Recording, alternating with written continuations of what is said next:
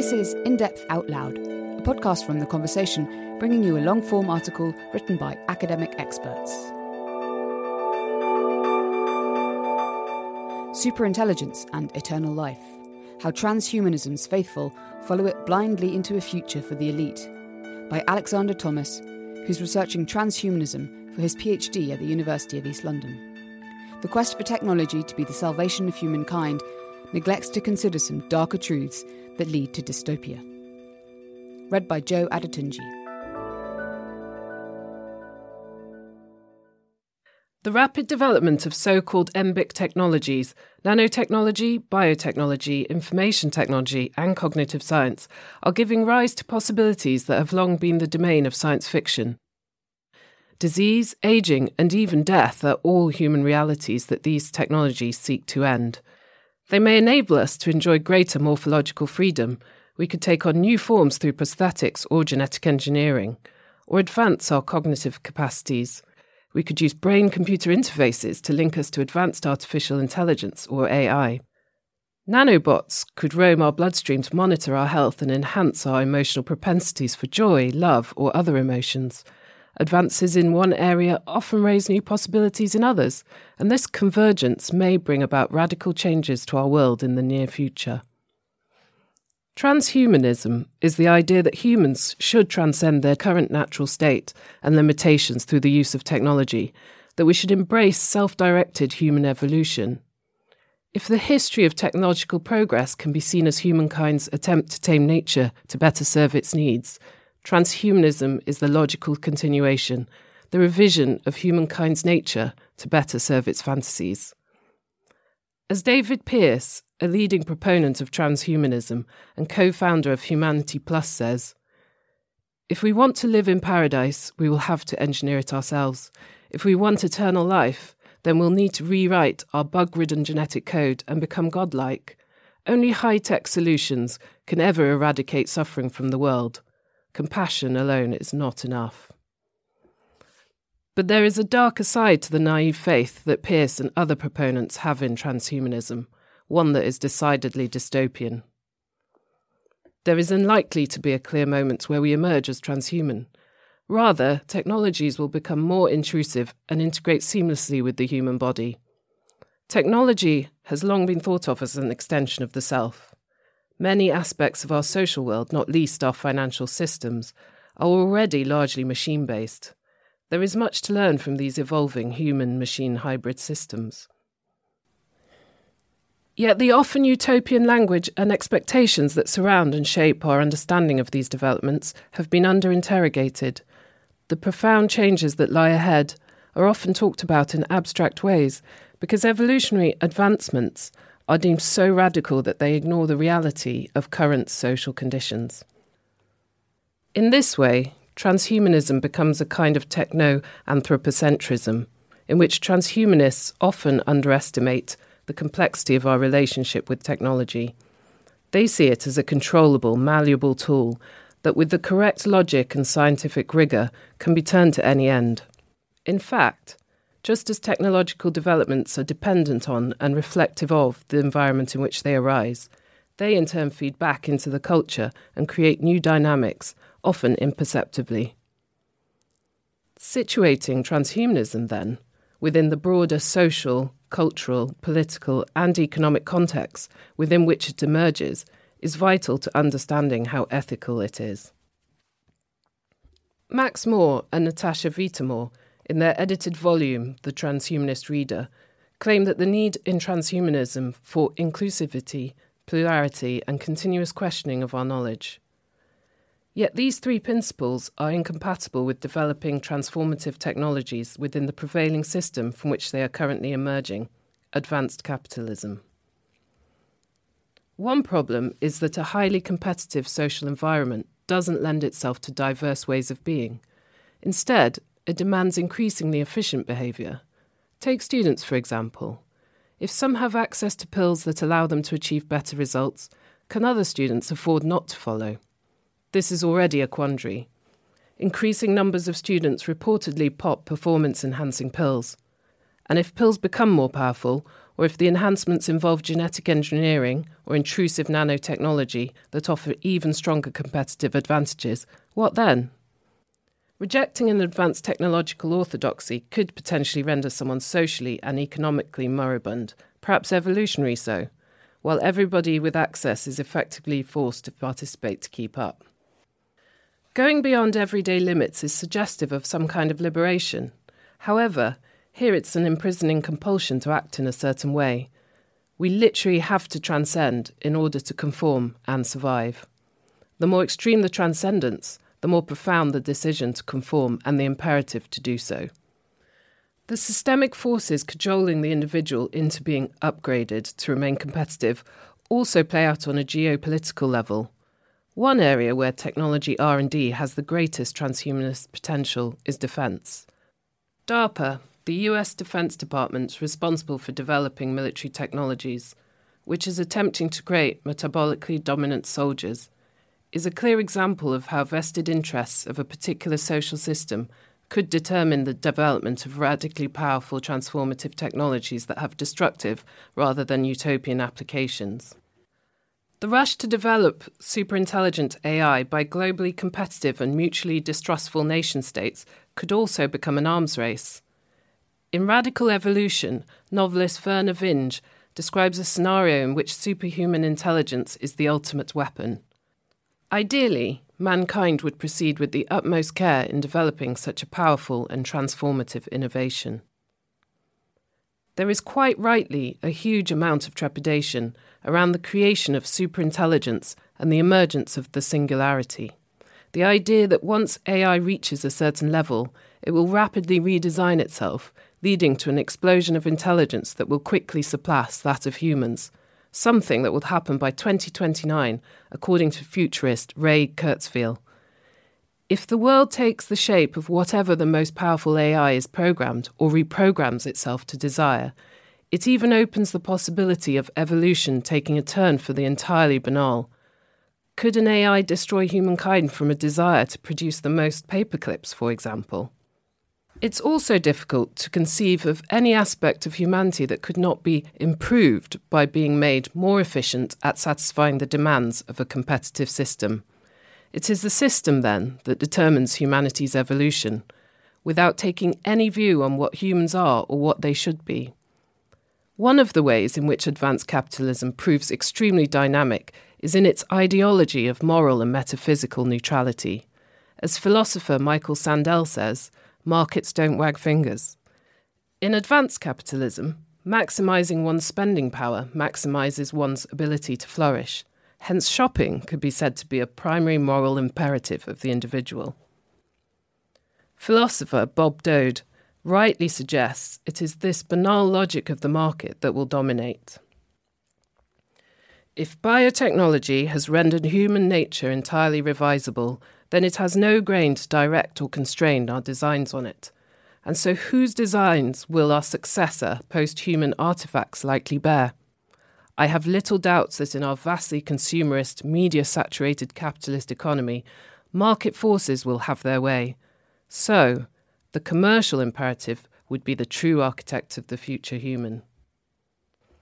Whether the evolutionary process is determined by a superintelligent AI or advanced capitalism, we may be compelled to conform to a perpetual transcendence that only makes us more efficient at activities demanded by the most powerful system.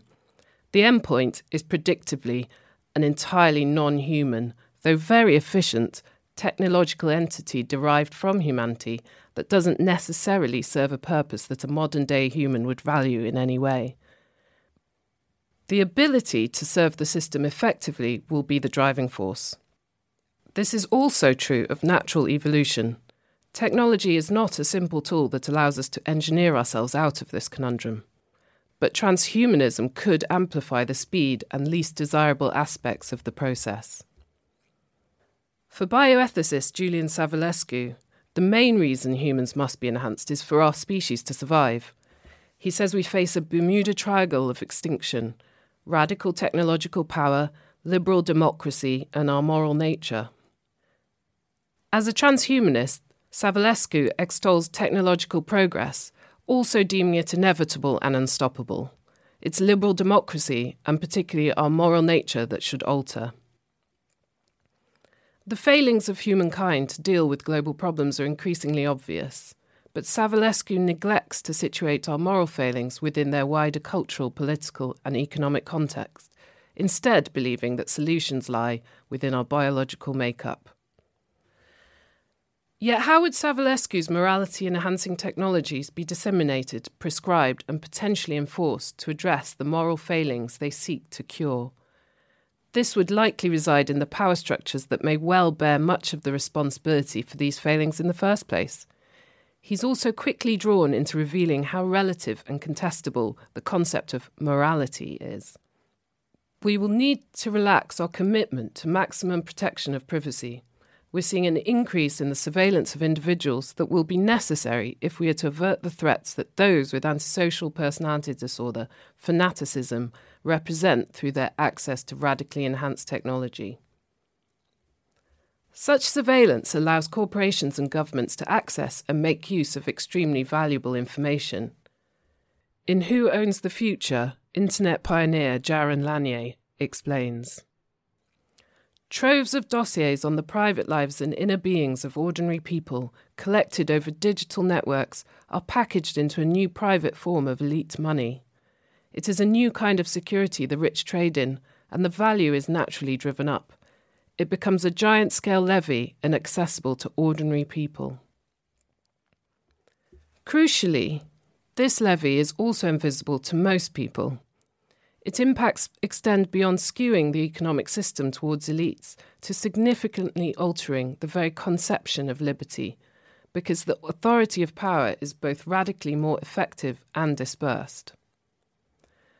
Foucault's notion that we live in a panoptic society, one in which the sense of being perpetually watched instills discipline, is now stretched to the point where today's incessant machinery has been called a super panopticon the knowledge and information that transhumanist technologies will tend to create could strengthen existing power structures that cement the inherent logic of the system in which the knowledge arises.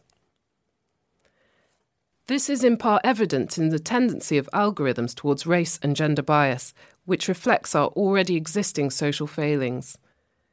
Information technology tends to interpret the world in defined ways. It privileges information that's easily measurable, such as GDP, at the expense of unquantifiable information such as human happiness or well being. As invasive technologies provide ever more granular data about us, this data may, in a very real sense, come to define the world, and intangible information may not maintain its rightful place in human affairs.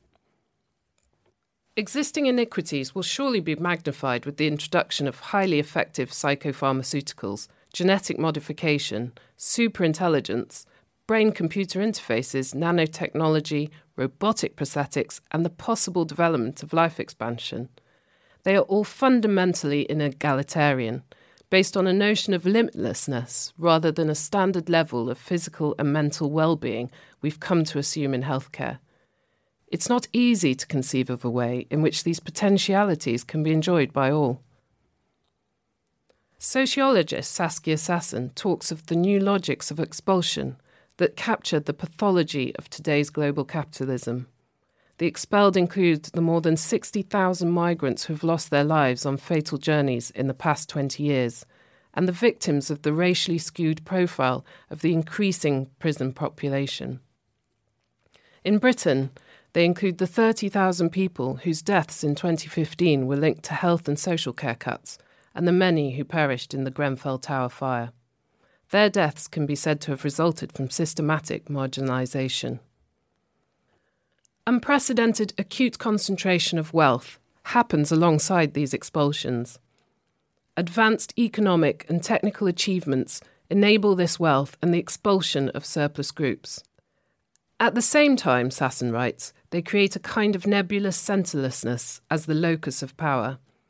The oppressed have often risen against their masters but today the oppressed have mostly been expelled and survive a great distance from their oppressors.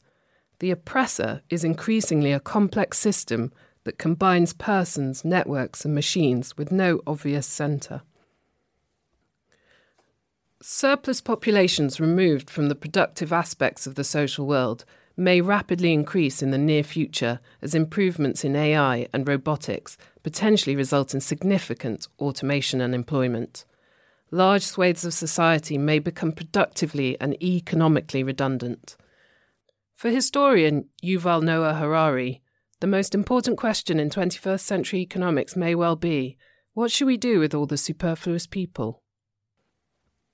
We would be left with the scenario of a small elite that has an almost total concentration of wealth, with access to the most powerfully transformative technologies in world history, and a redundant mass of people no longer suited to the evolutionary environment in which they find themselves, and entirely dependent on the benevolence of that elite. The dehumanizing treatment of today's expelled groups shows that prevailing liberal values in developed countries don't always extend to those who don't share the same privilege, race, culture, or religion. In an era of radical technological power, the masses may even represent a significant security threat to the elite, which could be used to justify aggressive and authoritarian actions, perhaps enabled further by a culture of surveillance. In their transhumanist tract, The Proactionary Imperative, Steve Fuller and Veronica Lipinska argue that we are obliged to pursue techno scientific progress relentlessly until we achieve our godlike destiny or infinite power, effectively to serve God by becoming God. They unabashedly reveal the incipient violence and destruction such Promethean aims would require. Replacing the natural with the artificial is so key to proactionary strategy at least as a serious possibility, if not a likelihood, it will lead to the long term environmental degradation of the Earth. The extent of suffering they would be willing to gamble in their cosmic casino is only fully evident when analysing what their project would mean for individual human beings. They write A proactionary world would not merely tolerate risk taking, but outright encourage it, as people are provided with legal incentives to speculate with their bioeconomic assets. Living riskily would amount to an entrepreneurship of the self. Proactionaries seek large long term benefits for survivors of a revolutionary regime that would permit many harms along the way. Progress on overdrive will require sacrifices. The economic fragility that humans may soon be faced with as a result of automation unemployment would likely prove extremely useful to proactionary goals. In a society where vast swathes of people are reliant on handouts for survival, market forces would determine that less social security means people will risk more for a lower reward. So, proactionaries would reinvent the welfare state as a vehicle for fostering securitized risk taking while the proactionary state would operate like a venture capitalist writ large. At the heart of this is the removal of basic rights for humanity 1.0, Fuller's term for modern, non augmented human beings, replaced with duties towards the future augmented humanity 2.0. Hence, the very code of our being can and perhaps must be monetized. Personal autonomy should be seen as a politically licensed franchise whereby individuals understand their bodies as akin to plots of land in what might be called the genetic commons. The neoliberal preoccupation with privatisation would so extend to human beings. Indeed, the lifetime of debt that is the reality for most citizens in developed advanced capitalist nations takes a further step when you are born into debt. Simply by being alive, you're invested with capital on which a return is expected. Socially moribund masses may thus be forced to serve the techno scientific super project of Humanity 2.0, which uses the ideology of market fundamentalism in its quest for perpetual progress and maximum productivity. The only significant difference is that the stated aim of godlike capabilities in Humanity 2.0 is overt, as opposed to the undefined end determined by the infinite progress of an ever more efficient market logic that we have now. Some transhumanists are beginning to understand that the most serious limitations to what humans can achieve are social and cultural, not technical. However, all too often their reframing of politics falls into the same trap as their technocentric worldview. They commonly argue that the new political poles are not left right, but techno conservative or techno progressive, and even techno libertarian or techno skeptic. Meanwhile, Fuller and Lipinska argue that the new political poles will be up and down instead of left and right. Those who want to dominate the skies and become all powerful, and those who want to preserve the earth and its species rich diversity. It is a false dichotomy. Preservation of the latter is likely to be necessary for any hope of achieving the former. Transhumanism and advanced capitalism are two processes which value progress and efficiency above everything else. The former as a means to power and the latter as a means to profit. Humans become vessels to serve these values. Transhuman possibilities urgently call for a politics with more clearly delineated and explicit humane values to provide a safer environment in which to foster these profound changes. Where we stand on questions of social justice and environmental sustainability has never been more important. Technology doesn't allow us to escape these questions. It doesn't permit political neutrality. The contrary is true. It determines that our politics have never been more important. Savulescu is right when he says radical technologies are coming. He is wrong in thinking they will fix our morality. They will reflect it.